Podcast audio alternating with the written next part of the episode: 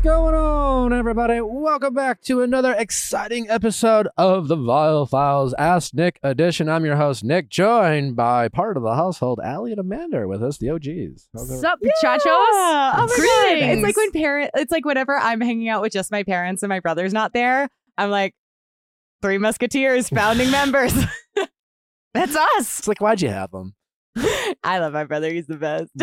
uh, good to be with you guys. Uh, we have a great episode lined up for you. So excited for you to get to that. Uh, who do we got on the agenda this week? Uh, oh, we got Paige DeSorbo. Ooh, wow, what a get for us. Paige DeSorbo from Summer House? Summer House. Paige also just uh Super funny. Very like fashion, forward. Fashion forward, girly. Like yeah, we're excited to talk with Paige. Long time coming. Excited to have her. Then uh, our friends Erica Priscilla and her husband Scott rejoined the show. They were our guests on episode 420. Memorable. Memorable. Ah. Uh, they'll be with us. I'm sure we'll get into a bunch of fun topics with them. Uh, get ready to laugh all week long. Uh, that much I promise you. It's going to be a ton, a ton of fun. So I hope you join us. Also, on Friday, we have an update going up behind Valve House Plus. And we dropped an update last Friday behind Classic. If you haven't got to that yet, We're just like update, update, update, update. update uh, We know you love your updates. They're all free. You know, free to sign up for Viall Files Plus, free to just listen to Viall Files Classic. So if you are missing out on some of the updates that you have been wondering what's been going on, you are missing out because there's this will be our 13th Mhm. update special behind Viall Files Plus. So think of all the updates that you're missing if you haven't signed up yet. like I know Valvehouse.com. y'all love closure. Yeah. There's one thing How we do I get closure, Nick? How do I get closure? Subscribe to Viall Files Plus. uh, yeah, you only get closure with yourself by pulling out that credit card. I uh, read a book that uh, called The Perfectionist Guide to Losing Control, and like the, the author has a very compelling like closure as a fantasy section. Oh, And I agree. Mm. Similar to what you say of like Indeed. closure as acceptance. You Indeed. read so many books. Yeah. You're just. I a listen to them on knowledge. audiobook. Uh, question: uh, Do you guys ask a waiter of their opinion on the menu ever? Allie doesn't. I don't know. I have the the appetite, the palate of a six year old boy. So typically, when they're like, "This special is," I'm like, "I don't like steak. I wouldn't eat the scallops. Like, where are your chicken tenders and fries?" So it feels like a waste of their time, and I don't want to be self-aware. rude. Yeah. What about you? okay, so I have a strategy where like if I'm between like two or three things, I will ask for the waiter's input. Usually Mm. they have a strong opinion, and then it's always golden. My boyfriend goes like Barbara Walters on their ass. Like we'll like sit down at a restaurant, we'll both look at the menu, I'll be like, okay, I'm excited. And a lot of times we'll do like share a bunch of different things. And I really appreciate he like I've tried the best food of my life because of like the stuff he recommends. So I very much am like, I defer to you if like you have strong opinions. And he'll look at the menu and look at me and goes, I got some questions. and then when the waiter comes, he will ask questions. And they're never annoying. And they're usually just like, what do you recommend? But like sometimes you will have very specific, like, what cut of meat is this pork? Oh yeah, And like, no, your Nick is the personality equivalent of like the Midwestern boat wave. Like you're never gonna be mad at him. like he's just, he's just, all he's gonna be a kind guy. Can kind of get along with anybody. He's gonna wave to you on a boat. yeah, it's like he's the most like animated chiller I've ever met in my life. Yeah. Like he is so like flamboyant and animated and opinionated and like like vibrant, but he's also like to his core like a guy you want to get a beer with. Well, I asked the question because the other day Nelly and I went out to dinner, and I asked the waiter, like, "What do you think about X, Y, or Z?" And then it dawned on me that I mean, not quite as bad as Allie, but I'm particular with how things are prepared. Yes. I like things a certain way. Do I love pizza? Yes, but like I don't like soggy pizza. Mm. I don't like undercooked pizza. I, don't like. think many do. well, you know, I do. yeah, no, they do. I just like. What's the undercarriage look like? Does it come down? Does it flip? Is it over the, When you say undercarriage, are you talking about like if you lift up the cheese? the bread? Okay, The okay. bread, I see what the- you mean. It's cooter. It's And I ask myself, like, why do I ask people what their favorite when I don't know how they like things prepared? You know, like I don't know their taste bud preferences. I'm asking all these people, like, what do they want, and I don't know what they like. You know, I feel like yeah, so I feel like you're asking questions that require follow-up questions, which is not bad. yeah. It's like, do you know anything I would set me up with type of questions? And it's just like, well, how do you know that they have the same preferences and people as you have? I don't know. Hmm. Have you ever gotten bad advice from a waiter? Yeah, Regretted? all the time. Really? Yes. You've been burned and yet you still put yourself out there. Yeah. I mean, I usually don't. I mean, I I have, but usually I know what I want. And when I don't know what I want, then it's anarchy. Yeah. I will say something that you need to usually ask follow up questions about are cocktails. I feel like that's a very common question I'll ask of like, is this really sweet? Because you can see the ingredients, but you don't really know how it's going to Uh, taste. Pivot. How did your parents deal with the birds and the bees conversation? And did you tell your parents the first time that you were sexually active? Mine was over a period of years, many books. The first book came in second They grade. just gave you books No, I was read the books. by Mm. who? Your parents? My mother. The first book was in second grade. It was a picture book. I will never forget the animated people underneath a sheet looking so pleased with themselves after they had fornicated. oh my. what was the book called? Oh, I wish I knew. I don't know, but the I, uh, books got more like detailed as you got what were older. the general con- well but what was the general i bring this up because i i recently was asked like am i gonna like give my kids protection you know like I, my i we didn't talk about sex it was don't have it before you get married so you don't burn in hell you know mm-hmm. type of thing and so i certainly didn't talk about it with my parents because I, I answered the question like yeah i think so you know so obviously i put a lot of thought into it and like you don't i don't want to be the parent who like you tell a kid no, they make it makes them want to rebel and do things. And so I feel like I'm just going to be the awkward cool dad to the point that whenever my kid or kids are considering being sexually active, the last thing I want going through their brain is, do I really want to talk to my dad about this? Because I'm going to be the person who's just like, we can talk about anything and nothing's off limits and i'm not going to yell at you i just want you to make you be safe and i want you to value yourself but i you know whenever you're ready and you're going to be ready i guess because i can't really stop you but i want them to know that they're going to have to have this awkward conversation with dad who's going to be like what was it like you know like how'd you feel you know and if nothing else maybe that will give them pause Hmm. Hmm. i, I want them to like be dreading having a conversation The with post dad game.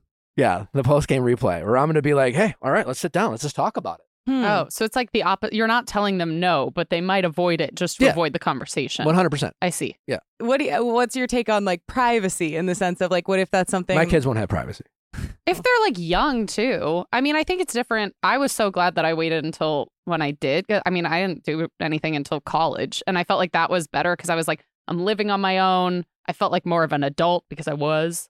What, what do you mean by privacy? Like, do you think I should have privacy? I mean, listen, if I just feel like we're going to have a very communicative family, we're going to talk about boundaries and self respect with mom and dad. Listen, I just want you guys to feel com- we are here to talk to you. We, we are here to be there for you, and you're going to deal with life lessons. And as you get into your teenage years, it's going to be complicated, but I never want you to be afraid to talk to us. And we're just going to be easy to talk to, but like slightly awkward, you know, because it's still mom and dad. But no, I don't think privacy is a right that my kids are going to enjoy. You don't get to lock your rooms. You don't get to have passwords. Like, if you're in this household and you're under 18, you're not going to be afraid of being punished. You're just going to have to talk to us about it. Yeah, I I don't know. I I I and obviously like go off, go in. This is not me in any way debating what you should do as a parent. I just think like my parents very systematically and thoughtfully gave me increasing amounts of privacy and independence and uh, ways that I think were really effective.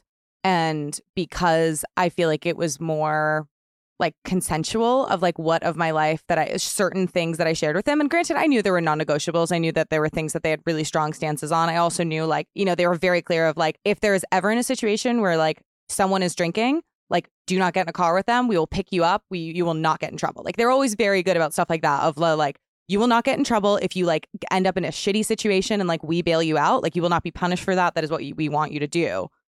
And I I don't know. I just think there's like something so oh like so my brother and so his girlfriend at the time told her mom that they were having sex Mm-hmm. and then he was like oh now i have to tell my parents and so he told my parents because my mom was an obgyn she gave them a gift basket plan b pregnancy tests condoms Insane. like Quite But- literally wild. but really like all like the full the full and I was like I mean, I you can't stop them, Yeah, so you might as well equip them.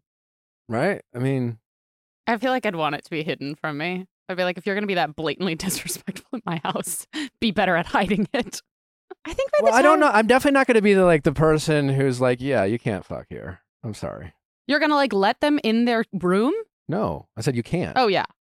go you, to like you are going to be the person who's like no fucking at my house. yeah, like It go, was so weird go to into see. the woods or something. I No, don't fucking literally know. do what dad had to do. Go in the wilderness. Yeah. The day after my sister's wedding, my sister and my rooms are like in their own little part of the house. And seeing her husband back there, I was like, why are you here? I was like, get out. They've been together for 13 years. That was the first time he was back there. Oh, right, because they always slept in separate beds Yeah. until they were married. I was like, what are you doing here? I just want my kid to ask themselves, is this person worthy? And do I want to talk to dad about this? And do Uh, I want dad to talk about it on the podcast? so my kid's fucking. Ah. I wouldn't do that. I just mean like there might be certain. I think there's like s- certain stuff where it's like totally like ba- like you know conversation about boundaries. But I just think like maybe because privacy is a spectrum. Like how how do you think you would handle if there was like a level of like detail that you wanted to engage with? Like I'm not talking about like the sex itself, but like stuff that you wanted to know about them and their relationship with their body that they weren't comfortable sharing. Like how do you feel like you would navigate that? What do you mean? Like if you're talking to your kid, you're doing the post game. Yeah. And like you ask a question and they're not like, gonna- I don't want to answer I answer don't that. want to get graphic, you know. It's going to be adult and like par- parental, and I'm not trying to like. But if you can Yeah. do it, you can talk about it. And if you can't talk about it, maybe you're not ready for it. Oof. And at the risk of taking away my kid's privacy when they're not adults, I want my kid to understand that there are consequences for their choices, and I want to empower them to make choices for themselves. And I want them to consider when I do this, what are the potential consequences? What are the pros? What are the cons? You know, how think- am I going to feel afterwards? I don't think this is a violation of Yeah. privacy at all. I just mean like I think it's like it, it's a very like rich and nuanced thing. Like what does privacy look like in terms of like what kind of like de- like you know like you're like obviously there's certain stuff I'm not going to ask for details I on. feel like privacy will be uh, the very low priority for me when it comes to my kids. I have a vision of I you w- taking their doors off the hinges. yeah, probably. Yeah, I'm not going to be a helicopter parent. I want to empower my kids to make choices, but I also want to be in the know. That like they might even not know we know, but we'll know. We'll always find out. Mom and dad are one step ahead of you. like the mafia. Yeah. Well, Yeah. speaking of sex, we have a, a, a writer inner, as we like to call them. Okay. Shall I read? Yeah. All right. I am a 36 year old divorced single mom. I have full custody of my four year old daughter, so I have her 100% of the time. She's the light of my life, and she keeps me very busy. I haven't dated anyone post divorce, and I haven't had sex with anyone besides my hand or my vibrator for a few years. I have a close group of friends and family, have a great job, own my own home, and feel very fulfilled in my life, except for one thing that's missing sex. I've been divorced for about two years now. The last several years of my marriage were bad, and our sex life was for the most part non existent. So for a long time, I feel like that part of me was dead. I went through a period where I drank too much, gained weight, and dealt with some depression.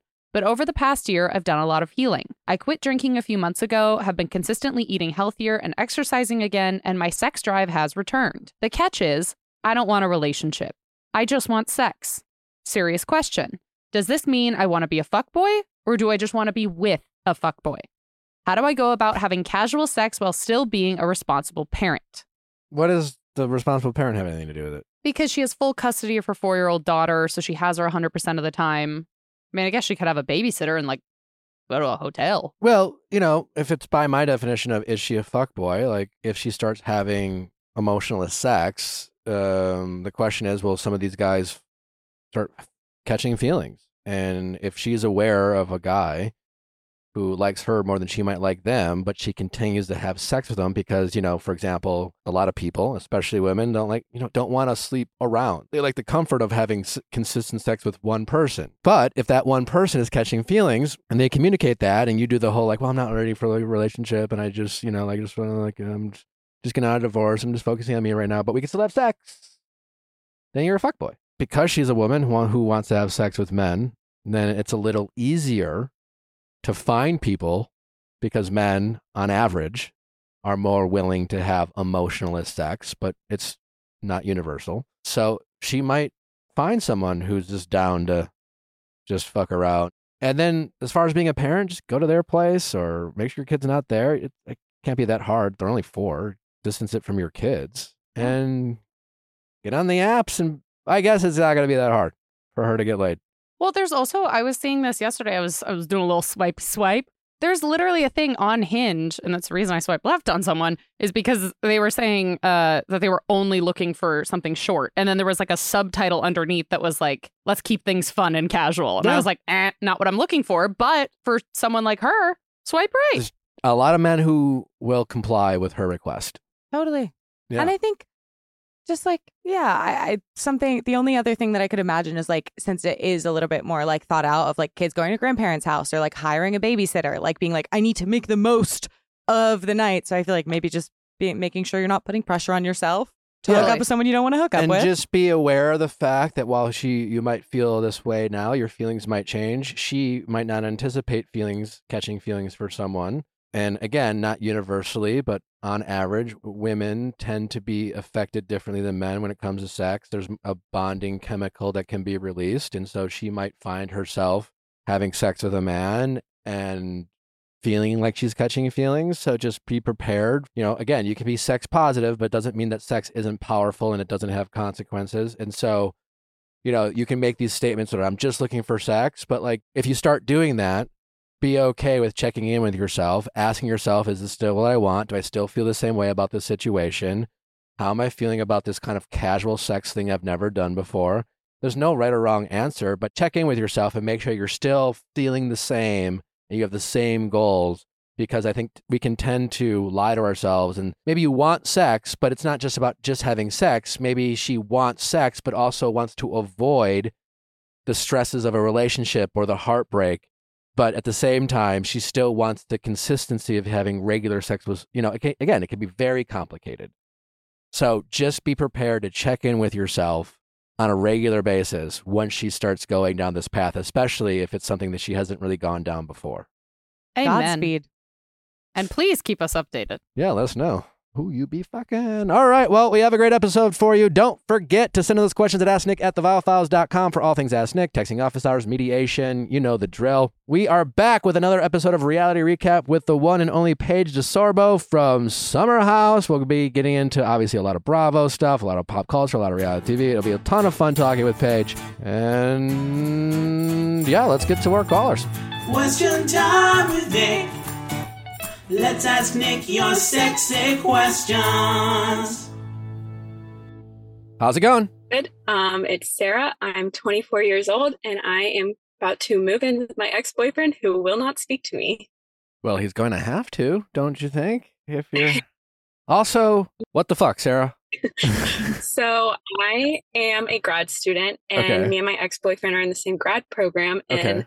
Part of our graduate program, you study abroad in a house of 20 people for four months. Okay. So we will be living in the same house, have the same bathroom, eat all of our meals together, go to all of our classes together, living living a complete life together. Okay, all right. Eh, d- Who broke up with who? You seem fine. I broke up with him. okay, yeah. I Yeah, gonna- I broke up with him. It was not the prettiest breakup by any means, but I was the one who ended it. How long did you guys date for? We dated for a little over a year. Okay, so certainly enough for him to have his spirits crushed, I suppose. But So we dated for a year. He was fully believing that we were going to get married, like be ready to move in together. Um, and no. okay, uh, why did we break up? So it was a lot of reasons.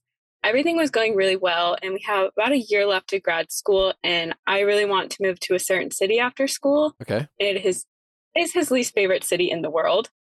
Um, he said that like that would be his last place he would ever want to live, and so I I, brought up the idea. I was like, New York. maybe I move there. Or no, he's actually from New York. Really? I'm trying to. Yeah. Do you have like a least favorite city that feels like a very Well, I just feel like- defining? New York is just very polarizing one way or that's the true. other. You Yeah. know, like you love it, and some people people just have strong opinions about it. So Yeah. San Francisco. Yeah. I, I won't. I won't guess. um. Warmer, colder.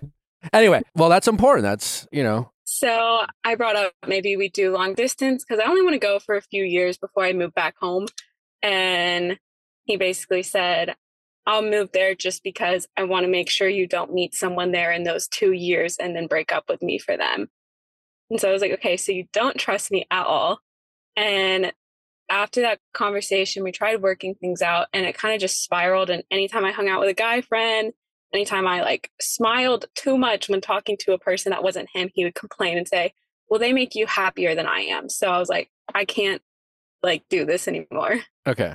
So it's like like a mixture of a little bit of jealousy and just more so mm-hmm. lack of confidence. Yes. So he always says, I think he has like really bad trust issues in relationships because he always told me he was like, Well, I think my ex girlfriend cheated on me. So he never knew for sure.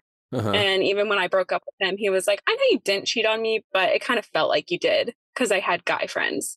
Okay. I mean, yeah, I mean, that's his journey. I, I don't know. Like, you know, I can't dissect his feelings, I guess, right now. Other, I mean, uh, fascinating story, but is there, what, what can I help with? Like, what are you struggling Oh, with? I got when we ended things, we took a month away and then we went and talked before studying abroad because I didn't want it to be extremely awkward.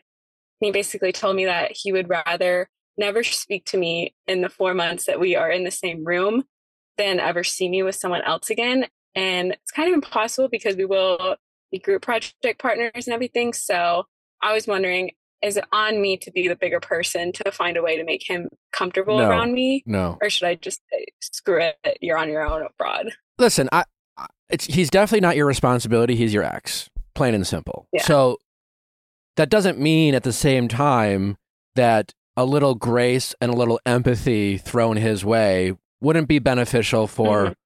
everyone.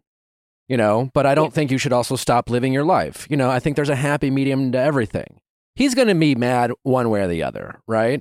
It just comes down to what are your intentions. Like at some point, I could see him be, you know, just annoying you, honestly, to the point where you almost want to spitefully rub something in his face because clearly he's one of those, you know, I don't know if you ever watched Seinfeld. He's like a bad breaker upper, you know, like his obviously his feelings are hurt and he is saying things and and you know kind of saying mean things and not necessarily doesn't sound like he's maybe called you names but just accused you of being accused you of doing something you haven't done if you've listened to the show you've heard me say when you break up with someone you got to let them think you're the bad guy Yep. that is honestly the Mhm. selfless thing to do you don't be mean you're just honest and you let them hate you you know because sometimes they need to get angry then they need to get sad or i don't know which order these emotions come for people, but he's just going to have to go through it, right?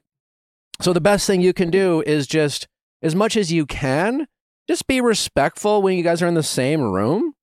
But listen, if you meet a guy and you like him and things develop, you know, like you might have to have a conversation with the new guy, being like, "Yeah, listen, you know, I kind of live with my ex," but at the end of the day, you know, I there's there's a happy medium between like making out and groping each other in front of anyone, including your ex, and just, you know, be like, hey, well, I met a guy and focus on that relationship and take things slow. You know what I'm saying? Like, there's just a happy medium. I, I, I don't think you need to accommodate his needs. He has no right to ask you to do anything. Like, your choice on being, you know, respectful and courteous is really just your choice. And I think, yeah, go out of your way to, you know, not rub shit in his face. But I don't think you need to meet his requests or needs. And I don't think you owe him anything. It's an awkward situation. You know, it's tough, but it is what it is. Yeah, I think I feel worse for our mutual friends who are going with us because we have like these weekend trip plans. And he's basically saying, like, it's you go with her, you go with me. Like, we can't go together anymore. And like, people had booked flights, hotel rooms, like everything. So So, like, who do you, what's your gut tell you? Who's, as far as the friends go, where do you think the loyalties lie? they were all my friends, and he became friends with them when we were dating. So I know I won't be the one getting uninvited, Okay. So but part of me feels guilty that it could like ruin his whole trip. that's entirely up to him. Yeah, yeah, he's the one choosing to make this a bigger deal and saying weird things like you basically cheated on me for having guy friends. So, meh. Next. I mean, listen, I, I, like I, I don't want to sound like, you know, he's not right for saying this, but like his feelings are hurt. He cared about you, and like I don't want to sit there and mock a guy with a broken heart you know, We will. We'll do it. you can do that. But if it was the other way around, you know, uh, I could imagine. Let's say he broke up with you and you called in, and you're like, my, bo- I, I don't know if he was cheating on me, but I just felt like he was always flirtatious. Let's say we heard his version, or what? Let's say it was you, but you told his version, right? You know, he broke up with you, and you were just like, I don't know, I've been cheated on. Maybe it's a paranoia of mine, but like, shh, you know, he was always flirting with you know women and now we're on this trip together, we would be like, fuck this guy, you know? Like, I'm just saying, like, you know, I'm glad you're called in, and I don't think you owe him anything, but he he does have feelings, and I don't think he's a. I, mean, I don't know who he is, but you, I'm assuming he's not a bad guy. You dated him for a year. It sounds like you cared about him. You wanted to make it work. He has his flaws. He has his shortcomings. Probably some things he needs to work on. There's a justifiable reason why you ended the relationship. So again, I just I don't think you owe him anything. I don't think you have to go out of your way to accommodate his needy needs. And I think you can be as gracious and as nice as it makes sense for you, where you're not like having to go above and beyond, you know, type of thing, where all of a sudden you're like, it feels like I'm your girlfriend, you know, like this is, feels like a girlfriend request, you know, like I'm going out of my way for you. I don't think you need to go out of your way, but there's a difference between going out of your way and just not rubbing it in his face and trying as much as you can to not put salt on a wound. Great that you're the loyalty of the friends are more with you because at the end of the day, yes, he is just going to have to get over it. You know, he's throwing a temper tantrum right now. I understand why. We've all thrown temper tantrums when we've had broken hearts. Man or woman, like it's it's a terrible feeling to have your heart broken. But other than that, I just think go have fun, do what you can, and he'll hopefully get over it. But that's entirely up to him. The worst part is he says the reason why he won't speak to me is because he wants to get back together and I don't. And Okay. so he thinks unfair that I think it's okay to be in his life when he wants to get back together. And I'm like, can you just be mad at me and not want to get back together with me like that? Make it easier. Yeah, but like, listen, sure, but at the same time, it's not his job to Mhm. make sure you're okay right now, and it's not his job to make life easier on you. Right now, he has a broken heart, and he is spiraling, and he doesn't even have the capacity to like think about what would be easier for you. And the good news is, is you don't have the broken heart. You just want to move on. You just want him to like get over it because right now it's just a giant inconvenience to your otherwise like sounds like super fun life and super exciting thing you have planned. But like, you know, it's it's okay to have empathy for him and just like listen, he's just not your problem. But you can still have Mhm. grace when it makes sense and you can still be considerate. And you don't have to go out of your way to be considerate. And just don't respond. The best thing to do, the best thing to handle him is to not react to him. Whatever he says, whatever he does, you just remind yourself, he's hurting. I'm not. And this is where it's coming from. Listen, if he disrespects you, if he calls you a name, you have every right to stand up for yourself and say, you know, I don't deserve to be treated that way or talked to that way. But other than that, I would just ignore him. I would just Yeah. ignore his comments about getting back together. If he doesn't want to talk to you, he doesn't have to talk to you. Great. You know, honestly, best case for you. Do you think it would be best to try and reach out before? Because we leave next week. Like, What do you and we live in the same town. So easily, like, be like, can we just talk before we go to clear the air so it's not extremely uncomfortable? you know, I don't know. I don't, you know, because I don't know him. If he is in the current state of mind that you cl- say he's in now, all that conversation to him is going to sound like a, just a reminder of why you don't like him. So it's like, hey, let's get together so I can remind you that I don't want to be with you. And I can remind you that I'm not interested in doing this trip or this grad class with you. Like, what would you say? You know, if he wants to reach out, fine. But Yeah, I think I just felt like really guilty because I like knew like it was up to me and one other person to plan all the trips. And I was like, I'm not texting him to invite him to these trips. Like, it wouldn't be fair to text him to invite him.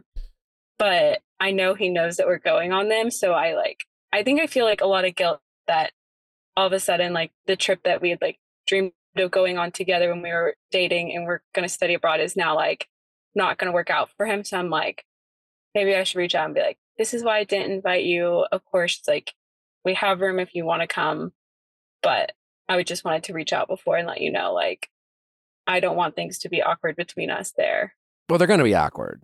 I don't think if you sent a text of something, you know, you're, you're, there's just no perfect way. So he's going to get mad either way. So, like, you know, is it better to call? Like, sure, I don't know, but he's going to be pissed either way. So, like, just text.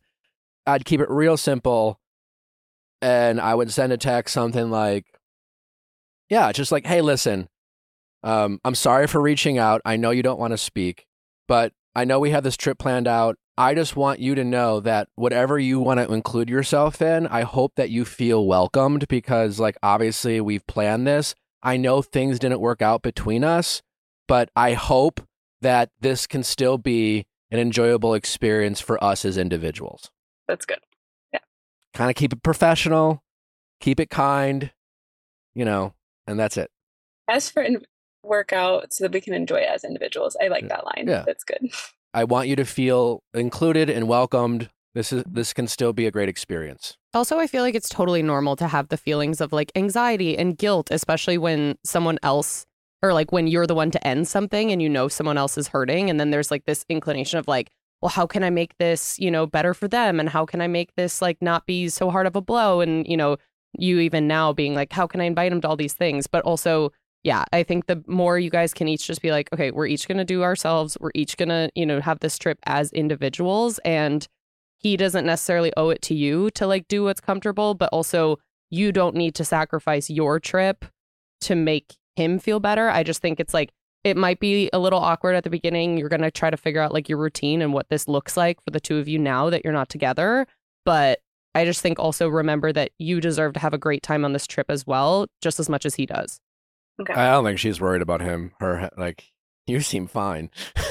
But there's like this natural Yeah, kind of guilt that you feel where you're like, oh God, like I'm the one that ended things and now they're hurting. It's hard. Yeah, Yeah. sure. Even if it's just like it sounds like there's some guilt for the other too, people. So I'm like, Yeah. You've been broken up for five months. oh yeah, uh huh, Oh, yeah.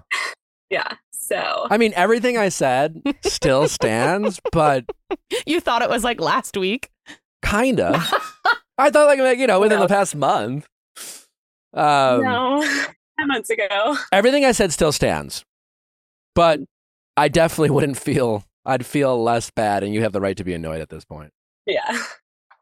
Yeah. If things are really Yeah, I- bad, you guys can call in together. Yeah, From abroad. yes.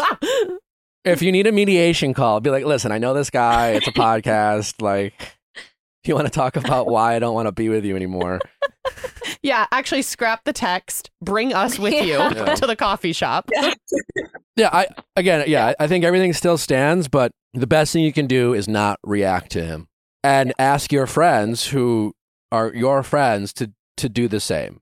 Just don't react. Don't kind of acknowledge his stuff. And like if eventually, you know, to them he says some things that maybe, you know, if he like talks some shit about you, like obviously I'm assuming they would defend you, but you're not together, you haven't been together, it's been 5 months, like you people have a right to break up and a right to move on. Five months uh, for a year relationship that's a bit long but you know I, I i'm not going to sit there and knock people with a broken heart you know?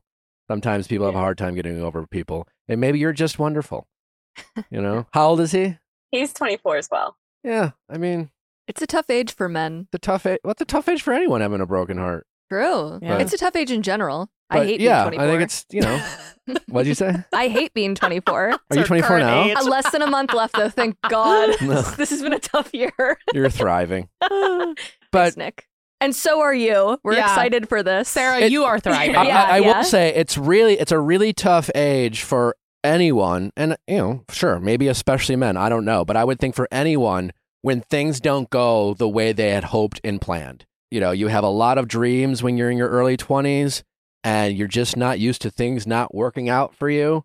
And I think it's easy to, you know, and have great expectations, and then you know, you just hopefully most of us, most of us are lucky and privileged enough to have lived charmed life where for the most part our greatest disappointments are just small and inconsequential and when shit like this happens it can be very difficult you know especially the more privileged and comfortable our lives are when we experience great lo- loss early in our lives to really struggle with it and maybe that's what he's going through again not really your problem all right well Good luck. Fascinating story. Thanks for calling in. Please, I implore you to keep us posted when you're on this trip.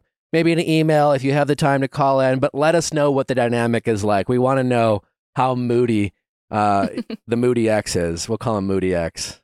Will do. All right. Well, have fun. Thank you. All right. Take care. Bye. Goodbye. All right, all you busy people out there uh, who have been avoiding going to the doctor because, well, you a you just don't have a doctor to go to. You're you left the nest of mom and dad. You haven't really had a need to go to the doctor, and then all of a sudden you wake up and there's like, what is that? Or maybe you have an ache, or maybe just a, a, been avoiding just the physicals that you should be getting once a year. Whatever it is, ZocDoc is here to make it super easy for you to find a doctor that not only takes your insurance, but they're available now and patient reviewed.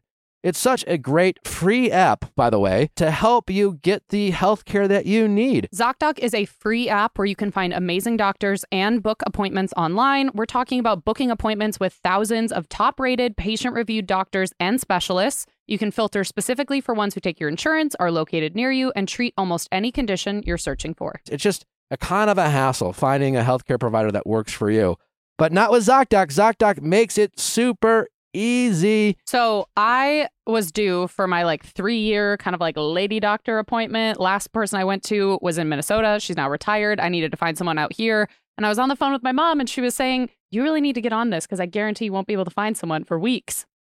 I found someone. I'm meeting with her tomorrow. If you are in need of a doctor, you got to check out ZocDoc. Go to ZocDoc.com slash V-I-A-L-L and download the ZocDoc app for free. Then find and book a top-rated doctor today. That is ZocDoc.com slash V-I-A-L-L. Again, that's ZocDoc.com slash V-I-A-L-L.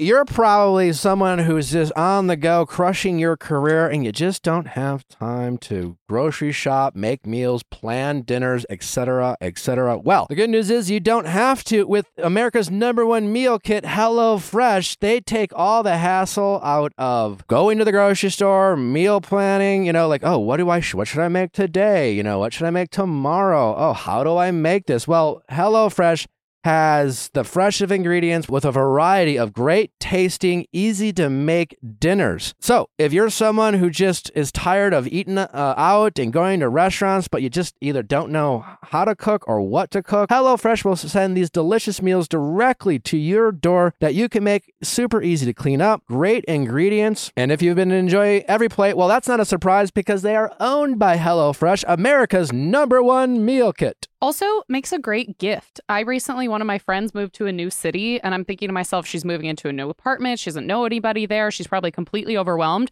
So I sent her and her roommate a box of HelloFresh so that for their first week, they can make meals together, they can bond, but they also don't have to worry about grocery shopping. So even if you think you don't need it, odds are someone in your life probably does. So thoughtful. If you are in the need for a delicious, convenient meal with a bunch of different varieties, you gotta check out HelloFresh. Go to HelloFresh.com slash 50 V-I-A-L-L and use code 50 V-I-A-L-L. Again, that's HelloFresh.com slash 50 V-I-A-L-L and use code 50 V-I-A-L-L for 50% off plus free shipping.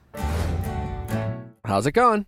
My name's Jenny. I'm 34, and my person left to find herself in London over the next couple of months. Okay. What makes you think or say that she is your person? Yeah, well, you know, when you get to this age, as I'm sure you know, Nick, uh, you've I've dated a lot of people and, and been through some right, been through life, right, and gotten some scars along the way.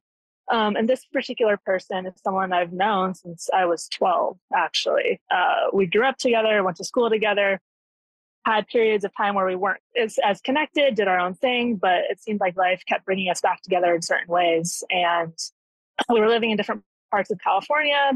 About a year, year and a half ago, she ended up moving down to, to Southern California and we reconnected and then just kind of hit the ground running. And it, it felt like, uh, it felt like this was it. You know, it felt like a sure thing, which we had both expressed. And then over the last month, things became a little tumultuous. You know, she had a milestone birthday and it felt like, uh, it felt like everything just went sideways. Okay. Um, how old is she? She just turned 35. Okay. You're only 34. Um, and Yeah. I don't know what your individual hopes and dreams are. You know, I don't know if you want to have a family or have kids or you know, and I understand as a as as women that's a little different as you get older. I get all that. Mhm. Nevertheless, when you're like, oh, you know, at at my age, you know, you sound like you're talking like you're 60. you know, like that's that's true. so I get it, you know, like I've always said, you always, this is the oldest you've ever been. You've never been 34. I'm sure when you were 22, 34 felt really old. And now you're like, fuck, I'm 34. I can't believe it. I, I get it. But Mhm. now's not the time to lose all perspective, you know, which is easy to do when we're hurting and we're sad and we're disappointed. Now, back to uh, your alleged soulmate uh, or person. Um, Are you guys still together? No, Okay, she, she ended. She ended it. Okay, ended- so She she ended it five days before she left, okay, um, which was shocking. Yeah. so and I'm sorry, and that that that sucks. You need to stop calling her your person. That's Mm. step one.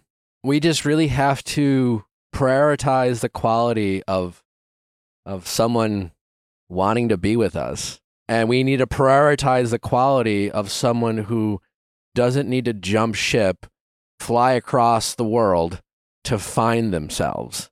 Finding Yeah. themselves is just what it is is a nicer way of saying I feel like only worrying about myself and being selfish right now. And she said she said that which you know i, I admire the honesty. Um and you know there are there are a lot of other things going on in her life and Such as? you know uh, some health scares uh, ending a career that had been really successful and then figuring out what her next steps are admitting that she's had a bit of an existential crisis that she's working through with her therapist um, and has been been honest about needing the time and space to figure out what she wants her life to look like the thing that's getting me is that she kept insisting that she wants to be friends on the other side of this you know there's still a bunch of her stuff at my house so it's feeling like she wants to keep me tethered and i don't know how to necessarily move on um, and i even floated the question to her right? I was like do you feel like all this other chaos all these other questions in your life could have bled into this and your decision making here? And she felt like that wasn't a, po- uh, a possibility because she's so good at compartmentalizing. Whether that's something to brag about i don't know but yeah that was the answer I don't know if she's bragging. It could just be something her, you know, people are and can be. She's also mm-hmm. probably not in a position to answer your question. You know, it's tough, right? When we're breaking up with someone, and, and in her case, she is being vulnerable with the fact that she's just like, I'm not my best self right now. I'm not happy. I'm not secure with myself. House scares can fuck up anyone. Certainly, dramatic career Sure. changes in your 30s can, you know, fuck you up, you know, kind of with your confidence. So, sounds like she has a right to feel like a mess. It sounds like she's giving her most honest answer that she's capable of giving right now. What's really Yeah. important for you right now is to is as hard as it is and as sad as you are, to now you have to start prioritizing yourself. I think we do this thing in relationships, especially ones that end or situationships or things like that where one person who probably usually has the power only because maybe they're confused, right? And like you you naturally when one person is confused about their feelings and the other person claims to be certain about their feelings, weirdly the confused person seems to have more power because the other person Mhm. wants something that they claim to be sure about. And we do this thing where you feel like on your end you are at risk, I guess, of trying to be the caretaker of the relationship. The relationship that technically as it stands now doesn't exist. But people will say things like she, you know, I want to be friends and I'm struggling and I want you to be happy and they might even say things like, "Well, I don't know what the future's going to hold and who knows what could happen and maybe things will all work out." You know, and this is like they're not lying per se cuz she probably doesn't know. You know, she probably is uncertain of mm-hmm. her future.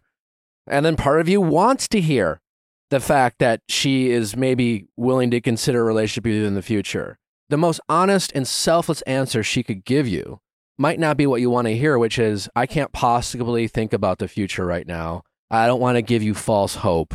And I just need to focus on me and I'm just trying to get to tomorrow. That would be the most honest answer she could give you. You know, when we're breaking up with someone, it's either like we're either going to be accused of being an asshole for being like heartless and being kind of crass with kind of like, yeah, I, I don't think there's going to be a future, or be accused of leading someone on or saying things we don't mean. Like, I hope, you know, who knows? Like, it's kind of a no win situation. The point is, like, it's not your job to protect this relationship that doesn't exist.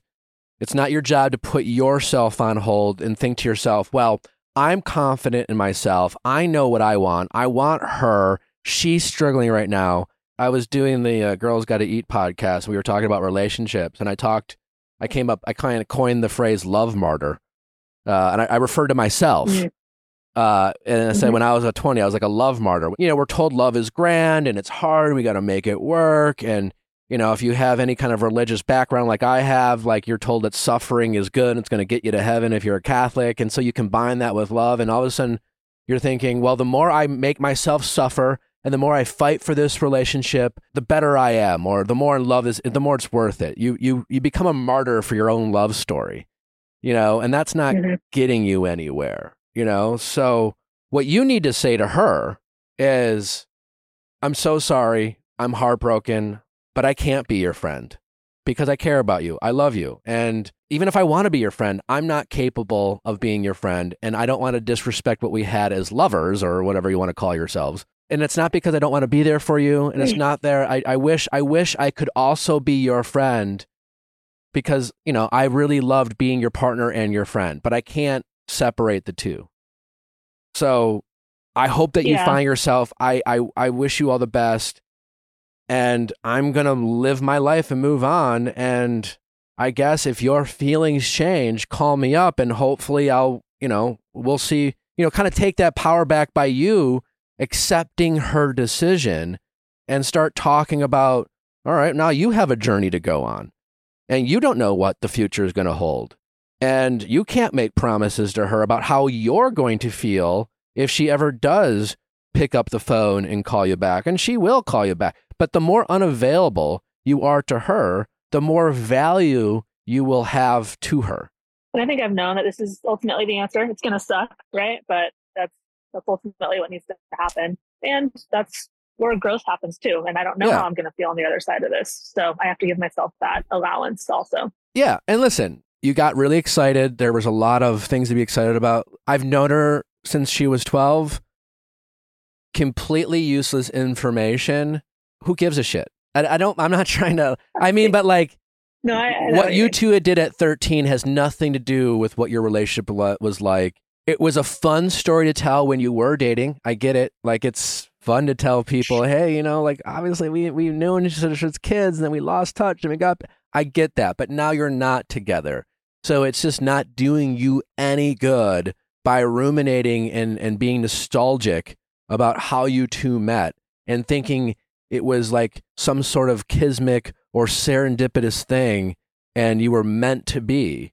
yeah, it's it's easy to lean into that romantic Yeah. notion, right? But it's So you're right. easy. And I've day, yeah, we've all we've all done that, but it just it's not doing you any good right now. And you know, right Yeah. now to get her back, and I don't want you focusing on getting her back, but to get her back is is is about you moving on and accepting her decision. You know, what's Yeah. so crazy about like being broken up with is because our instincts tell us the opposite. But the best thing for you as an individual is also the best thing for you two as a couple.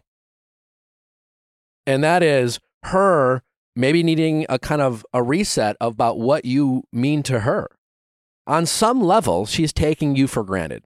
And listen, maybe she, Mhm. maybe you're you're just not she's not your person and you're not hers. That's also a possibility. But she doesn't want to be with you. She clearly isn't valuing what you've brought to relationship. That should matter to you. You deserve someone who you know is willing to go through their personal struggles and still not quit on the relationship. It sounds simple, right? It does, but you know, there are Yeah. people out there who who can give that to you. And that's and that's what I'm saying. It's like I'm not I'm not saying you should like make her feel worse about her struggles.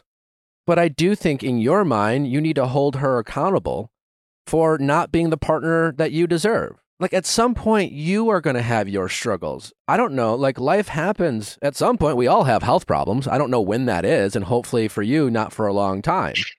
But at some point, it's going to Mhm. happen. And there's a reason why, you know, regardless of what you believe or what ceremony you have, that usually most like vows when it comes to marriage, and I don't know if that's something you two were interested in, you know, in sickness and health, you know, you know, shit like that, you know, Yeah. good times well, and bad. It also made me realize I don't want someone that runs when things get a little hard. you know? exactly. like like you're saying, we're both going to have struggles, ups and ups and downs, career wise, health wise, family wise, whatever it is. It's you know, she tends to run away, and I tend to lean in. Yeah. So we have different different styles there. Well, So, yeah, I would say that's more than different styles. I would say that's, you know, potentially a non-negotiable about your compatibility. It could have been something you guys could work on, but that's not what she's doing and she is getting therapy Yeah. and that's not that's not bringing you two closer together. It sounds like you had a ton of chemistry, Yeah. but maybe the compatibility, which is far more important in the long run, wasn't there as much as you might have hoped. Yeah, it's just accepting that, I guess. Yeah, But It's this is all what I've known. I just needed to hear it back, right? how long uh, how long is how long have you been broken up for? Not even two weeks. How long did you date? Year and change, year and three months or so. Yeah, so like you're just in it right now. Like whatever feeling you're feeling is valid. It sucks. I mean, I don't know. Like shit, when I was in your position, I hated waking up. You know, I went to bed exhausted from just being sad and Yeah. it was just a fucking struggle, you know, but the best thing you can do for yourself is just not make it worse by mentally, you know, telling yourself I lost my person, but I don't understand. We've known each other since we were 12. What is she doing? Mhm. She doesn't she realize how great we have it? You know, we do these things and we just don't want to accept, you know, that maybe we were wrong about how compatible we were. And and the more you can just try to just allow yourself to be sad or be angry or feel whatever you want to feel, it's totally valid, but accept her decision and her words at face value. Don't try to understand them, don't try to dissect them. And if she does communicate with you, you need to start communicating and enforcing whatever boundaries you want to set for yourself in this new relationship. The relationship being that you're no longer partners and you're not friends. Mhm. Most people in your shoes will let her would let, would let them be the driver. Oh, well, if they want to be friends with me, then I'll be friends with them. Or if they want to hang out with me, then I'll hang out with them. Again, they have all the power. So decide for yourself what boundaries and, and expectations you have of this relationship, what lines you want to draw, and and I'm hoping it's not be friends and let her, you know, wish her the best and just say, Hey, I love you, I care about you. I hope you find what you're looking for. If you ever want to reconsider being a partner, obviously, as it stands now, I want to be with you. But right now, I'm focusing on moving on because that's what I need to do. And all my energy is going to go towards moving on. And, you know, if things change for you, let me know. And I hope I still feel the same, but I don't know.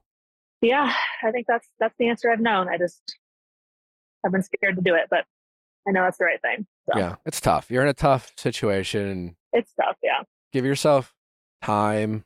Just allow yourself to grieve. But yeah, day by day. yeah, it's only been two weeks. If Yeah. in three or four months you're still in this state of mind, you're you're doing something wrong. But right Yeah. now, it's so early and so raw. Yeah. Well, yeah. I mean, I'm in therapy too, and you know, I've I've just been trying to work on myself and just read a lot, reading your book, Yeah. reading other, reading Atomic Habits, doing a lot. So you know, doing Well, what I can in this time to Yeah, become better. Also, It's so early. So just also just allow yourself to be sad. It's okay. You know, like there's no yeah, like I'm glad you're doing the work and thank you for reading my book and I'm glad you're investing in yourself, but like there it is also okay this early to just have a bad day. You know, it's okay to relapse, but you just have to police yourself. You know, give yourself a day and then just be like, "You know what? Fake it Mhm. till you make it." Things like that. When you get out there, you know, and it feels like uncomfy or just like too early, take a break for a week or something. You know what I'm saying? Like take it easy on yourself. Don't Yeah. try to force it. After a few months, Right. yeah, but like it's only been 2 weeks. And yeah, I think you're going to be I think you're going to be okay. It's just really raw right now. yeah. I think so too. yeah.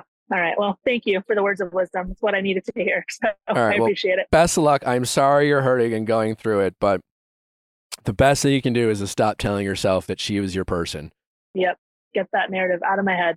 Yeah. You're only 34, you know, it only takes one. You're only looking for one. And I understand that maybe 22 year old you would have preferred to find your person at 28 or 29. But whenever you find that person, make sure it's the right one. And if you find that that actual person who you really have several points of compatibility with, you will always think it was worth the wait. It might not be what you expected or wanted, but you will always think whenever you find that person, it was worth the wait. So just focus on that. It doesn't do yourself any good to, I'm 34, it ha- you know, and I can't believe this has happened to me. And I've had, so, oh my God, another failed relationship. You know, get in line. You Mhm. know, we've kind of, welcome to our club. Yeah. Um, but yeah, Good perspective. yeah, All right. Well, thank you. Appreciate it. you too. All right. Take care. All right, bye Bye. Helix Sleep. God, it's just like every time I get to talk to you about Helix Sleep, I just get excited. I get emotional. It's just a real personal just endeavor for me. It's the best mattress I've ever slept on. I stand by it. I will always sleep on a Helix mattress for the rest of my life. I have now f- hate sleeping in hotels. I hate leaving my bed. The best thing about traveling is coming home to my bed. And what's crazy about Helix is how affordable their mattress is, how easy it is to shop. They have a variety of mattresses mattresses for everyone, whether you're a big, tall, wide person, short person, you sleep hot, you sleep cold, you sleep on your side, you sleep on your back, you sleep on your stomach. They have a mattress for everyone. And it's easy to find that. You just go to helixsleep.com, answer a couple simple questions about your sleeping preferences, and they will match you with a mattress that's right for you. I have the Moonlight mattress for anyone who's uh, interested in knowing that. And the best part about Helix Sleep is you don't have to take my word for it. You get to trial it for 100 nights. All their mattresses come with a 10 to 15 year warranty depending on the mattress. It's the number one mattress picked by GQ and Wired Magazine. And the best part is, right now, Helix is offering 25% off all mattress orders and two free pillows to our listeners in honor of Labor Day. So go to helixsleep.com slash V-I-A-L-L and use code Helix Partner 25. This is the best offer yet, and it won't last long. With Helix, better sleep starts now. Again, helixsleep.com slash V-I-A-L-L and use code Helix Partner 25 for 25% off all mattress orders and two free pillows. Hey, all you people who are trying to defy father time and avoid aging, well, I got a- an incredible new skincare product for you. It's called OneSkin. It was founded by a team of four female PhD level longevity scientists with over 15 years of experience studying the biology of aging. After testing thousands of peptide, they discovered OS1. The OS1 peptide is scientifically proven to target aged, also called senescent cells, the main source of skin aging, which actually reduces the biological age of skin by several years. Their flagship product, the OS1 Face, is clinically validated to improve firmness, fine lines, overall tone, and appearance. Well, if you want to take better care of your skin and fight against the effects of aging, you have got to try OneSkin. One Skin is for everyone that wants to prevent and or reverse the signs of aging with a groundbreaking approach. OneSkin addresses skin health at the molecular level, targeting the root causes of aging so skin behaves feels and appears younger. They have a great facial cleanser. They also have products for your body. I've tried it all. It's really cutting edge. You too can enjoy the effects of fighting against aging with OneSkin. It's time for you to experience a new skin health routine at a discounted rate today. Get 15% off with code VIALL at oneskin.co. That's 15% off at oneskin.co with code VIALL. We only have one body, one skin, and you can choose to make it better. Age healthily with one skin. How's it going? Hi, I'm Stephen, uh, 44 years old. And I'm Julie, and I'm 45 years old. And I'm here to get help on ending potentially a six year long distance situationship. All right. So you two are in this long distance situationship. Yes. Yes. Okay. Wow. This is this is my dream call. This is surely what a gift. Um, all right. So how do I want to start this? Uh, A lot of pressure. Yeah, right. This Uh, is what you've been this asking is what I've for been asking for for. months. What a and now treat. you're not ready for Uh, it. no. Why? Who wants? Is it mutual in terms of wanting to end it? Why is it? Why is it a situationship? Um, I would say it's a situationship because nothing's been defined as more than friends or friends with benefits, um, which I do not want to be, but unfortunately, that's kind of where I've been for a while. Okay. Um, I'm the hopeful one I in gonna. this All right. relationship, friendship, situationship. Um, and Stephen and I have been friends for a very long time, uh, since high school. Uh, so this goes back quite a while, considering we're 44 and 45. Okay. so- yeah. We just need help. I don't necessarily think it's wanting to end a friendship more than it's wanting to end a situationship. Sure. Well, that was going to be my next question. Who's the hopeful one? So we we've identified that. Julie, I'm assuming. Have you tried to? How have you tried to turn this situationship into a relationship? Well, like, despite it being long distance, have you Mhm. you've wanted to do that, right? yes. Okay. multiple conversations, um, visiting one another, um, just, you know, many text messages along the way, uh, lots of tears, um, trying to buy my way through, but um, not successful. Okay. Uh, he is not giving in to my wants. Uh, Steven, what the fuck? I'm just kidding. Um, you're you're here, right? So it's not Mhm. easy to get two people in a situationship on a call like this because there is a hopeful person and there's another person who's just like, uh, I don't want to be the bad guy. But you're here. You clearly care about her. But I am curious, as much as I'm happy that you were willing to join this call. Why why were you willing to jump on this call? I I'm sure Julie, being the hopeful person, I'm going to go ahead and guess that she has a lot of hope that this call will make it go one way or the other. Uh, what are you hoping to get out of this call? We've talked about and I think joked about being on some kind of podcast radio show about uh, a situationship. We've kind of joked about it when she learned about the phrase a long time ago. Okay. Uh, we've always had a great friendship um, all this time, and Uh, what are you Why looking? change it? Do you? do you? What's your relationship history, uh, Stephen? Do you? Are you? Have you been single your whole life? Are you divorced? Are you? Do you have kids? Like, you know, you guys are in your forties. So Where's twice what's your history? divorced. Twice divorced. Yeah, okay. twice divorced. I got kids. I was in the military, so I moved a lot. Okay. I've lived all across the country. She's been well aware of that. Uh, she also knows I don't like long distance relationships, basically because of the military. And I was always just moving. So it was hard to settle down and have a solid relationship. So I just never could commit to having a relationship with her being so far away and never knowing when I'm going to pick up and move again. And are you still in the military? No, I'm out now. Okay. So your your requirement to move most likely not as volatile or or or, or do you still have a career where you might have to pick up and move again? Uh, it's very slim to none now. Okay. Uh, I'm needing to move How far apart are you two? four hours. Drive or plane? Uh, drive. Okay. Not that far. Steven, what do you what do you get out of this friendship, this situationship? You know, like why are you so invested we in have this a relationship? very close relationship. We talk about our kids, our Mhm. families, our professional lives, uh, what we what we deal with uh, in our professional lives. So we bounce things off each other. Uh, and then we also have the sexual side of relationship, either physical or through phone calls, Sure. video calls. Okay. That sounds like a fun relationship. What would you be giving up by saying to yourself, you know what, fuck it. Let's just go ahead. Let's just, let's try it out. I've been watching this preview of this movie for years. I never really pressed play on this movie. I really don't know if I'm going to like it. I don't know if it's going to work out. I might st- press play and, you know, not really like the movie, but I'm going to press play. I'm going to start it. I'm going to watch it. I'm going to get in this relationship what would you be giving up? What would you be sacrificing if you just said, fuck it, let's just try?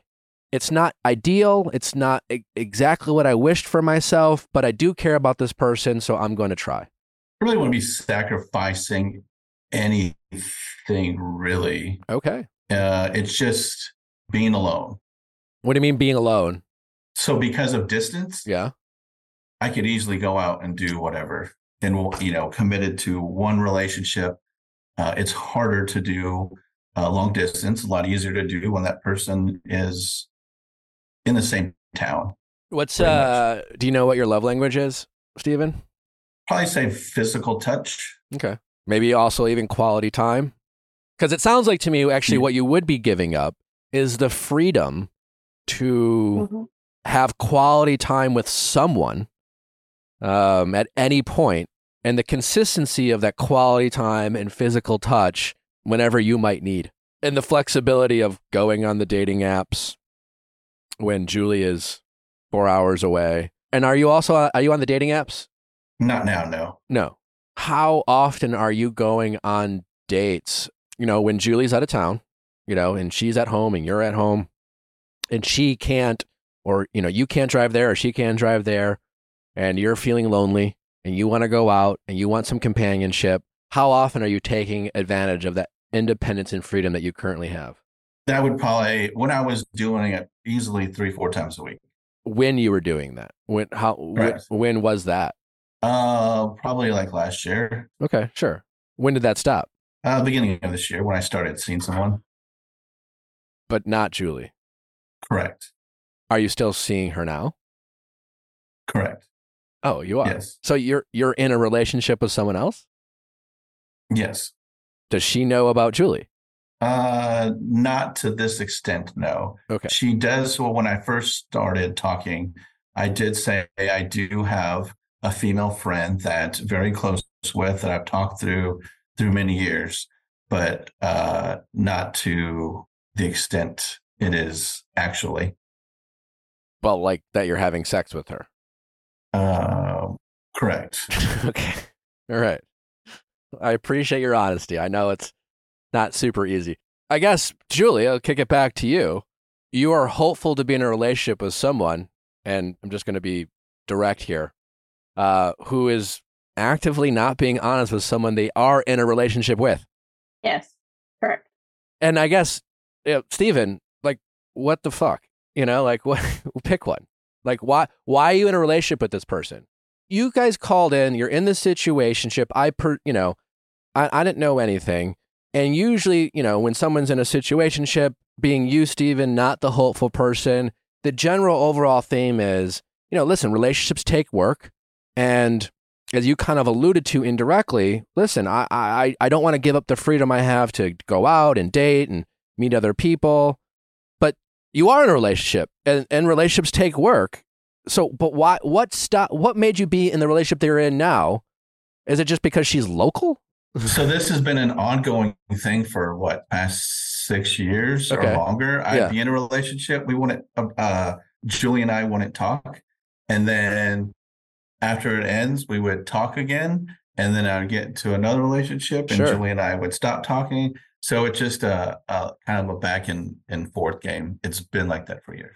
Sure, but so um, I guess now that you've been dating this person, have you had sex? With this person No, with or with Julie? with Julie. Have No. you? You haven't. Okay. no, So you haven't physically cheated. You've only been emotionally cheating on your girlfriend. correct. Okay. Um, until until what? Julie, step in, please. Share. until this weekend. So you're planning on seeing Yeah. each other this weekend? I weekend? think th- I think the expectation is um, Steven's coming into town this weekend, um, not for the purpose of seeing me, but will be local. And the expectation is that we will see one another, and I'm certain that there will be some amazing sex.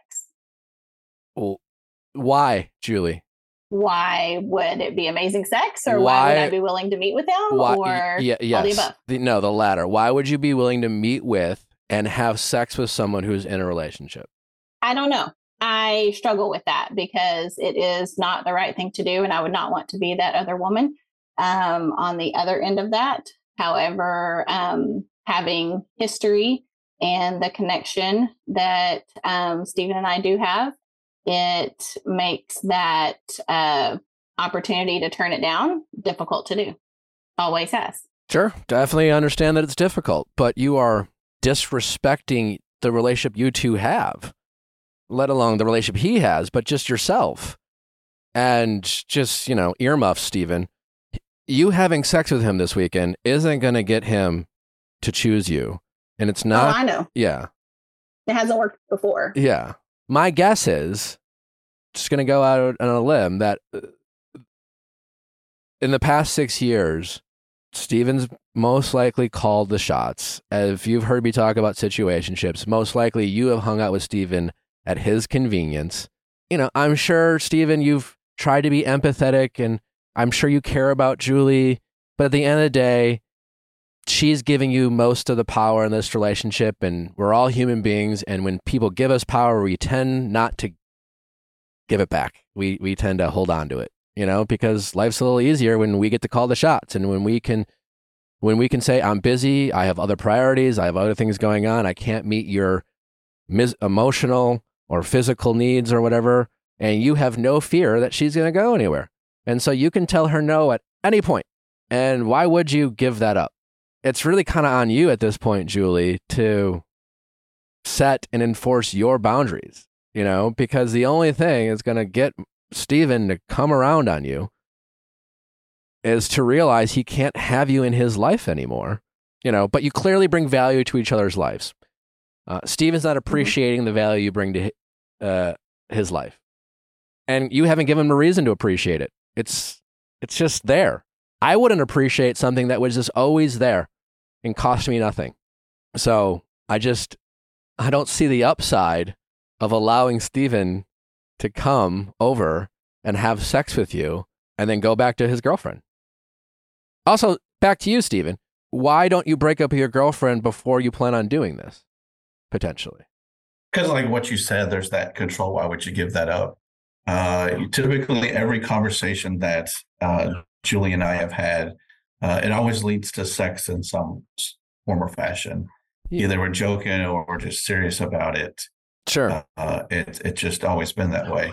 But don't you care about Uh, your, and- I guess, your character? I mean, I, I mean, yeah, I wouldn't give up power, but like, if you're even considering having sex with Julia this weekend, like, why are you in this other relationship, which takes, I'm assuming, a lot of work and energy? You know, why not just be in a situationship with the other girl? Yeah, yeah, you have the power, and as a human being, I get not giving that up. But also, like, I don't know if your character matters to you, but I would, I, I assume it does. How does this benefit your character? So it doesn't. Um, Okay. so because of this character flaw, you can say, I actually checked myself into the VA hospital years ago. Okay. Because of this character flaw, I've lost a marriage and kids.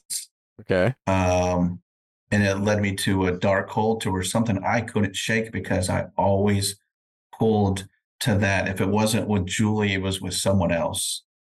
And so it's just this character issue that I've always dealt with, but I've also almost at the same time, well, I wouldn't say I always gotten away with it because I have gotten caught. Yeah. Like, what did they do at the VA? I mean, did you get therapy or? Yeah, I saw therapist for a full year, two therapists uh, for a full year. And how'd that work Uh, out for you? It, it helped out. It helped out quite a bit. And then you stopped, or Well, I stopped going to to the to the therapist. Uh, obviously, I haven't stopped that character flaw. yeah, Uh, I stopped therapy. Get eaten up by it. Yeah. Um, but Why'd you stop therapy?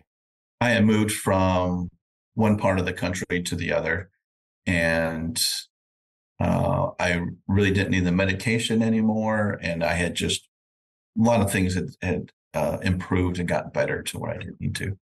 Well, I mean, I guess I guess I don't have the full scope as to what you're speaking to, but we're we're talking about your ability to not be unfaithful and loyal to the people that you claim to be loyal to. And again, I I, I don't know what medication or I don't know anything about that, but Right. that flaw that we're speaking of, it sounds like, Mhm. as you claimed, still exists. I feel like, just just in my humble opinion, the people who get the most value out of therapy are the people who treat it like the same as people who prioritize their you know physical fitness and consistently you know go to the gym or work out you know and so to me the people who get the most benefit out of therapy are the ones who treat it like you know, maintenance that stick with it. You know, they don't treat it like a diet, they treat it like a, a life choice. So this problem that you, you refer to as a problem, this thing you have, chances are, you know, you're 40 some years old and it ain't going away. You know, so you have to decide to yourself, do I want to be this person or not? And maybe not being this person is sticking with therapy. And it really just comes down to like, how, what kind of person do you want to be? And it sounds like you, Stephen, have just like, as a 40 year old, been like, yeah, this is who I am. Unfortunately, this who you are, this one trait is something that I'm assuming not only hurts people around you, but hurts yourself on some level. I mean, you don't seem like a sociopath. So I'm assuming hurting other people you care about hurts your feelings, right? You know? Correct. Yes. So what what do you want to do about it? You know? So uh, we, Julie and I did talk, what, a month or two ago, and it was okay. This is it, done. yeah. What happened? And I and I believe I stated that done. Well, there was the the either some form of contact through text message or email in hopes that I would see it and respond.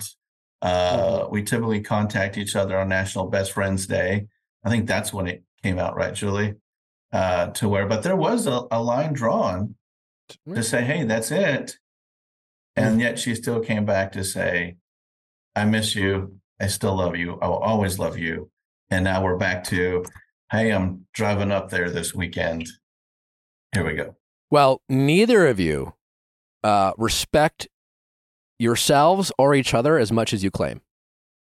Julie, I don't think you're respecting yourself by ignoring a boundary you've tried to set by saying no to, to Stephen. Stephen, you're not respecting Julie or yourself by putting this on her, being like, oh, well, she reached out to me on National Best Friends Day. Well, what am I supposed to do about it? Like, she's the one who said she didn't, you know, want to be in a relationship. I guess she just loves my dick. You can help other people enforce their boundaries. And you're not best friends. Newsflash to both of you. You're just not. You care about each other. I knew you were going to say that. yeah, I, I hope. yeah. You're just lying to yourselves about what this is, and you're torturing yourselves. And that's more for you, Julie, because you truly are torturing yourself. You're accepting low character, his low character choices, and they're becoming your low, low character choices. And you are an adult woman. And despite your feelings for Steven, you are letting him define you as a person and you are capable for making choices for yourself. He is not making you do anything. I don't care how great his dick is. You know, he is he is not he is not putting a spell over you. I don't know.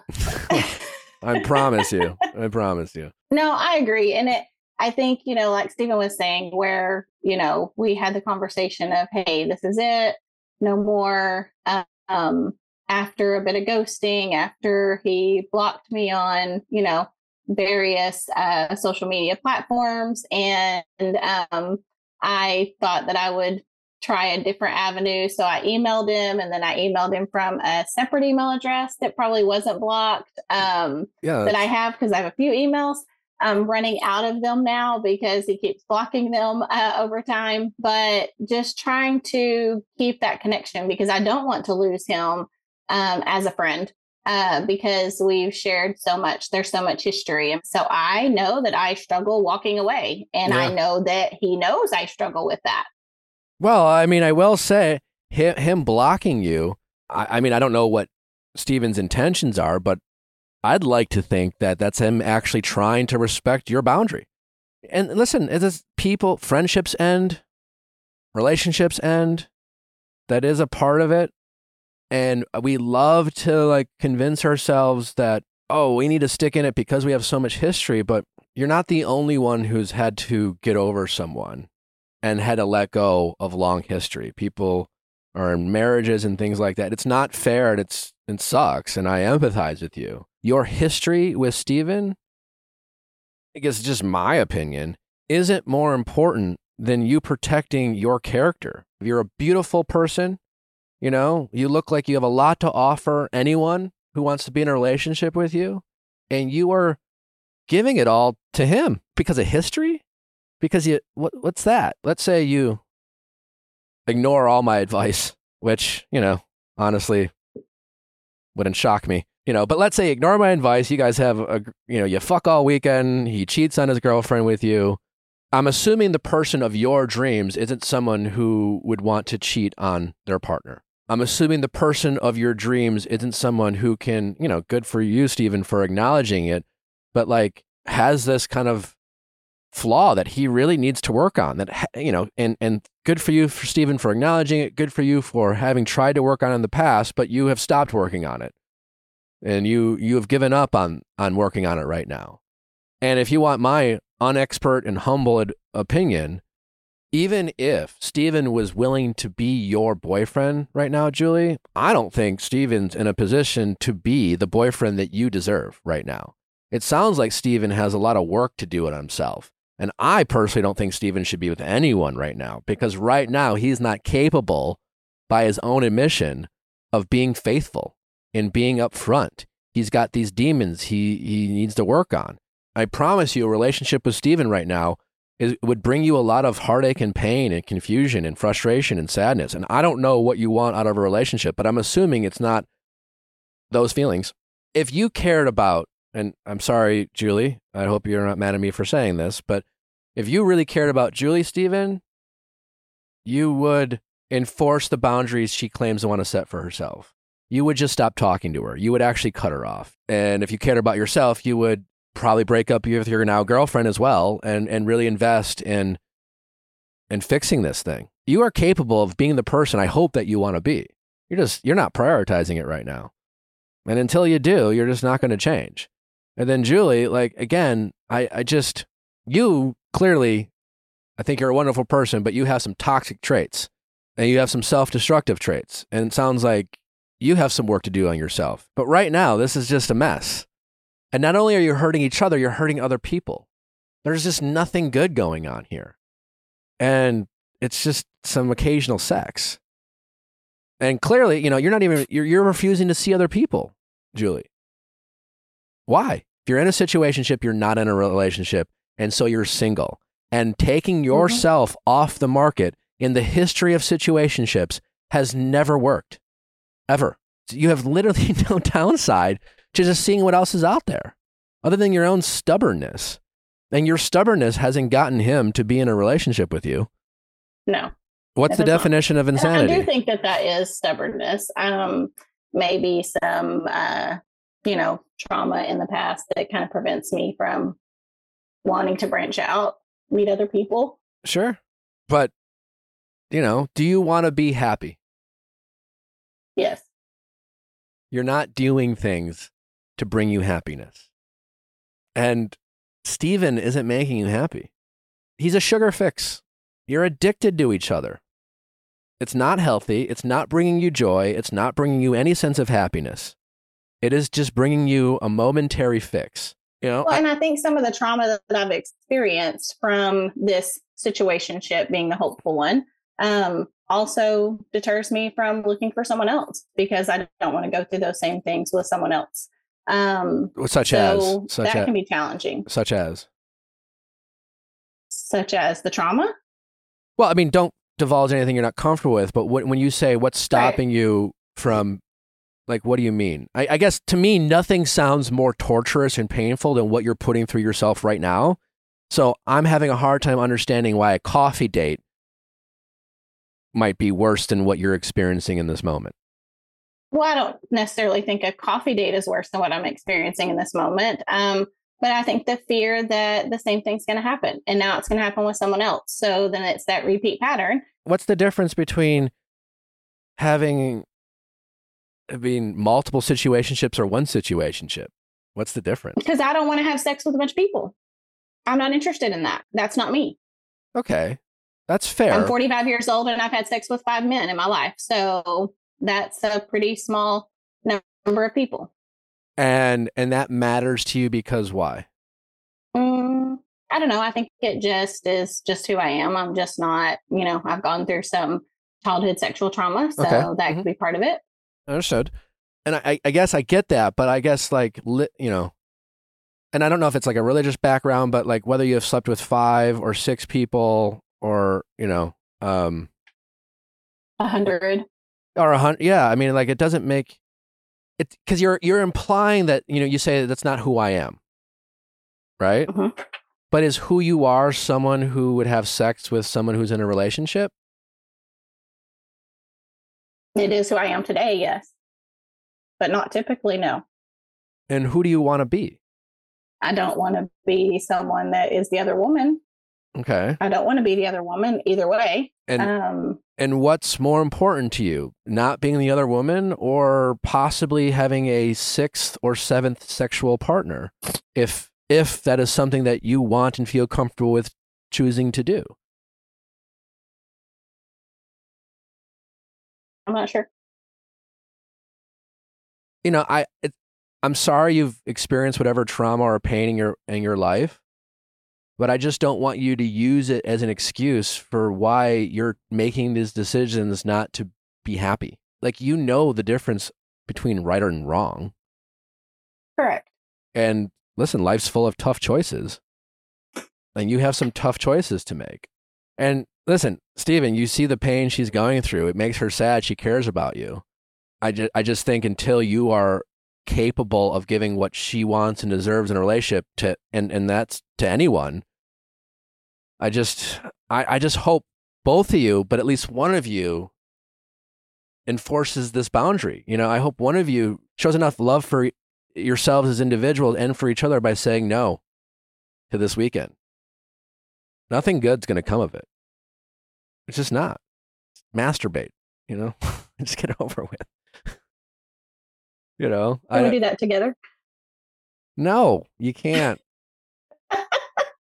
Okay. But but you know, listen. what you're experiencing now is understandable, but I'm uh, guessing you're listen. You're probably experiencing a lot of loneliness. You have refused to put yourself out there. You have refused to go on a mm-hmm. date. You have cut yourself off from the world. You've given all mm-hmm. your emotional attention to a guy who doesn't deserve it, and that is on you, Julie. You know, Mhm. and so the good news is, is so much of the pain that you're feeling is is solvable. You know, there's there's a little you, you're not doing anything to help yourself. You're in this kind of like loving to hurt so good, as I call it. I've been there. You know, it's like all you're really used to is the pain, and you've weirdly just become comfortable with it. Pain is like a feeling you're familiar with. Uh, at least it's feeling something because Okay. the only thing that the pain the, the brain hurts more than pain is boredom and he's certainly not boring but it is causing you pain Mhm. so you, you're just going to have to one day julie wake up and look in the mirror and say i'm tired of feeling pain i'm tired of feeling sad i want to feel happy what do i have to do and it's going to take some courage to to to be happy you know are, are you currently in therapy did you mention that you were are you not yes you know I have been previously, but no, I'm not currently. well, everything I said to Steven applies to you, you know, like our our demons don't just like go away in 6 or 7 months. And so you have to be committed to sticking with helping yourself. You know, good for you for going to therapy when you went, but sounds like you need to get back in there. Mhm. I also think, Julie, it could be really helpful to be in therapy when you decide to open yourself back up to dating, to meeting other people. I think it is extremely triggering and hard to go on dates with people to think about, you know, getting physical with people that you don't know because it's hard when you have someone like Steven who you've known for a really long time and you trust him and you're you know that he won't do things to you that have unfortunately been done to you in the past, but that doesn't mean that those there's not other people out there that could not only make you feel safe and make you feel cherished, but commit to you and give you the love and you know validation and commitment that you deserve who live in your town who are able to just prioritize you. And i would hate for you to again just because of the level of comfort and the level of safety you feel with him subject yourself to doing something this weekend that you're really really going to regret. And like nick said you're going to have to live with and bring up to someone else when you do find an amazing person who gives you everything that you want and deserve. And so i just think maybe taking a step back really evaluating that and like nick said what's your priority right now? Is it going to be working on yourself figuring out your triggers being able to find someone? Or is it just going to be okay well this is all i get. This is all i will ever have is just this partial part of steven's life. No, I think that's good advice. It's, you know, it pinpoints some of the, you know, issues that I'm dealing with on being, you know, completely comfortable with Stephen as I am, um, whether that be in or out of the bedroom. Um, and, you know, potentially there is someone out there that can fill in the gaps that I'm missing today, but I, I'm scared of that. Yeah, It's and it makes scary. yeah, it is scary. It makes sense. But kind of to Allie's point, you know, it's scary, but you know, as someone who's had limited sexual partners in your life, so clearly you have no problem with taking things slow. You know, you prioritize taking things slow and getting comfortable with someone. So you're used to that. So that's great. And you know, some people are just like, oh, I just, you know, meet someone I want to fuck. You know, so you don't have to deal with that wanting to take slow. And at this point in your life, like well, it might, you know, you might run into a lot of men who don't want to take things slow. You know, hopefully, you know, that's something in, and hopefully that's something you're comfortable with enforcing that boundary. Also, it could be something you work with on a therapist. But my, my point is, you can go out, you could have that coffee date, mm-hmm. you can take things slow with the guy, you can build up to that comfort level. It might require you to say no to some sex for a period of time, but you've been abstaining from sex every time Steve's been in a relationship.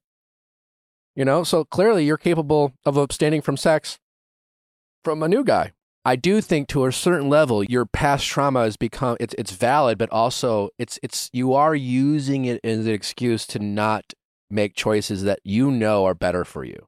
Because having sex with Steven this weekend, whatever trauma you've experienced isn't like that's not why you're doing it.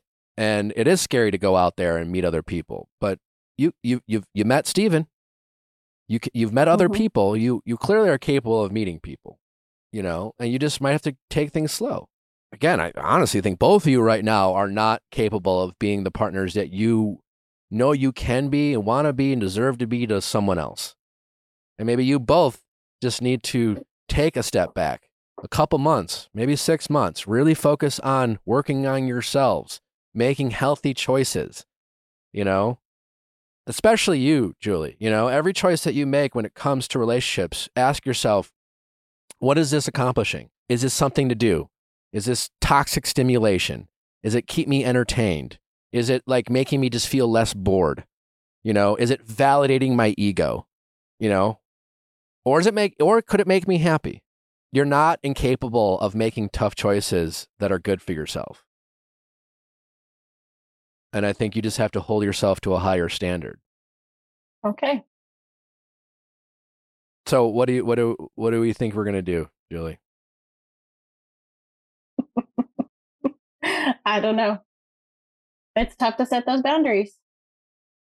It's tough to set those boundaries with Stephen, I will say. It is very, very tough. So You're giving him too much. support in that you're- will um, you know, and yes, giving him the power. I want him to have that control um in some aspects, but not all aspects, because I like to be in control too. Um I, I, I listen. I, I get that, but that sh- that should be something that you do in a relationship where you have trust. Very dangerous to give someone power and control when you don't have trust, and you don't have trust with Steven. I understand, Julie, that if you today get off the phone with me and truly start enforcing that boundary, and and Steven helps you by not responding to you and and helps you enforce that boundary, tomorrow's not going to be the happiest day of your life. I get that. It'll be probably sad and there'll be tears. And you're just gonna have to go through that. You're gonna have to detox. You know, again, you back to the whole like drug. You're you're you're gonna go through withdrawals. It'll it'll be painful. It'll be more painful than it is now. But all you have felt is pain when it comes to this guy. Sorry for talking about you to your face, Steven. Um, it's just there's been no joy. There's been no happiness. Just quick fixes. And this weekend will be no different. And uh, in fact, it'll be worse. You'll you'll you will regret it if you do it. I hope that you're the type of person who will regret it. I'm banking on the fact that despite these choices you've both made, that you're not bad people. That you you know you're just imperfect people with flaws. But our choices matter. They impact ourselves and the people around us. You know, it's not fate or destiny that brought you together. These are choices you have both made. And our choices that we make are not guaranteed to work out, people make bad choices and sometimes they get old and they look back and be like, I fucked up my life. People regret their lives. That happens all the time because of their choices. Because you can't go back in time. Mhm. I'm sorry you're going through this, Thanks. Me too. but it is, it's more your fault at this point than it is Steven's, as it relates to you. Mhm. You know, he's not your partner. He's not responsible for your choices. He has his own demons to work on. Um, Mhm. you know, and again, Steven, I, I think, I don't think you should go because I think she's going to have a hard time saying no to you this weekend. And if you care about her, I think you should not go. I think you should cut her off. I think you should get off this call and block her. I do. I know. Don't do that. I know. Listen, you're going to feel. No, and I don't. I think having a conversation and saying, "Hey, this is you know where it has to stop, or this is where it has to end." Um, You've had that you conversation, know, Julie. I, I think just hanging up this call and you know not having any further communication would be very challenging, and I know that would be difficult for me. Maybe not so much for him. Um, No, it would be. It It is difficult when that's someone I've shared so much of my life with, and someone that I talk to on a regular basis to just cut it off cold turkey. Like that's It not be- easy to do. I totally get it. It would be totally hard. It would be also it would be painful. It might be the most painful thing you experience in the short term. I I I, I agree. But it still would be the best thing for you in the long run. Because it is going to be painful. It's going to be scary. It's going to be maybe the hardest thing you've ever done in your life. But it will be for the best because right now, you know, that pain in the short term might be a 10 or 11 or whatever out of 10. But right now, you're just like comfortable with feeling like if in a scale of 1 to 10, 10 being the most painful, you're just being comfortable with constantly feeling like a 7. And you're thinking, well, 7's not as bad as a 10. And if he cuts Mhm. me off, I'm going to feel like a 10. But the only way you're going to get to a 2 or a 1 where you should be when it comes to like feeling pain over joy, you know, joy being 0 in this analogy, the only way to Mhm. get there is to go through to get to that 10 and allow yourself to grieve and get through it and work through the therapist and your and, and reach out to your healthy support system whoever that is that's the only way it is the only way you're going to be happy.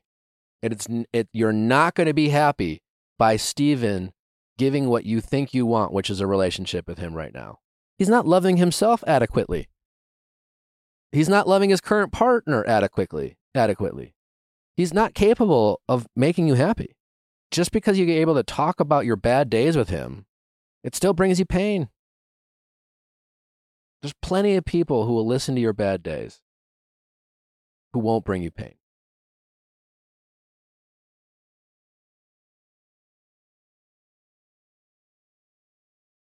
Thanks for that. All right, I could go on and on, but I'd just be saying the same thing in a different ways. But I wish you nothing but the best. I really hope, uh, Julie, that you will update us on your progress. We're happy to check in on you.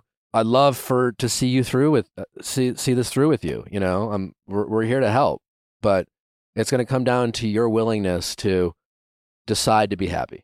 Stephen, you know, I hope you don't go see her this weekend. I really want to thank you both. I know this isn't easy. Uh, it's a very vulnerable conversation. Obviously, I've been pretty honest and direct, uh, but you know, hopefully, this will not only bring you two happiness, but other people I'm sure are experiencing similar situations. But uh, listen, just I want the best for both of you, and your life's too goddamn short to be doing what you guys are doing to yourselves. It's just not worth it, man. Like, it's just not. I know we're wasting time. But yeah, but not your time as a couple, Julie. You're wasting your life, Julie, and Steven's wasting his. And you're hurting people along the way. Most importantly, you're hurting yourselves. Listen, this is not going to be easy, Julie. But I don't know. It sounds like your life right now is pretty fucking tough. And constantly filled with sadness and confusion and pain the only your only problem is you're just so goddamn used to your current pain that anything different It's, it's the norm. yeah well Mhm. choice is yours You're you're not as incapable as you're acting. You're not as helpless as you're acting. And you called, you reached out, you know, you Mhm. I'm I'm guessing you didn't think I was going to give you different advice. Nope. So pat yourself on the back for having guts to do that. Pat yourself on the back for when you do stand up for yourself, when you make good character choices, when you prioritize your own happiness, when you say no to Steven, that's when you should pat yourself on the back. But you're capable of doing it. Stop acting like you can't or that you're helpless Mhm. or that he's so magical. You're, no, he is causing you pain. Okay. All right. Well, again, thank you for taking the time. I know it wasn't easy. Thank you to the both of you. I, I hope, honestly, to hear from the both of you about your progress. I hope next time I talk to each of you, it's as individuals. I never want to talk to you two together again, unless it's, you know, two years from now and you've been both been through some traumatic therapy and you're and, and you're like engaged. But short of that, you know, And we shouldn't keep that in mind. That should Yeah, not and be that's the not the goal. But, you know, your goal as individuals is to be happy. Your goal as an individual is to is to be able to say the people I surround myself with, I bring them happiness too. More than I bring them pain. Neither of that is true for either of you right now. Mhm.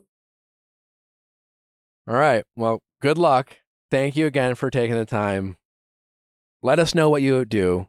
Uh, regardless if you see each other this weekend, please keep us updated. I hope that you don't, but we will work with you either way. Okay. Thank you. Choice is Thank yours. you. I will be happy this weekend either way, well, no matter what you do. Okay. Good. But I Good to just, I want you to be happy too come Monday. All right. Take care. All right. Truly, take care of yourselves, and um, thank you for thank you for reaching out. Thanks for listening. Don't forget to send in those questions at asknick at theviallfiles.com. We'll see you tomorrow. Bye.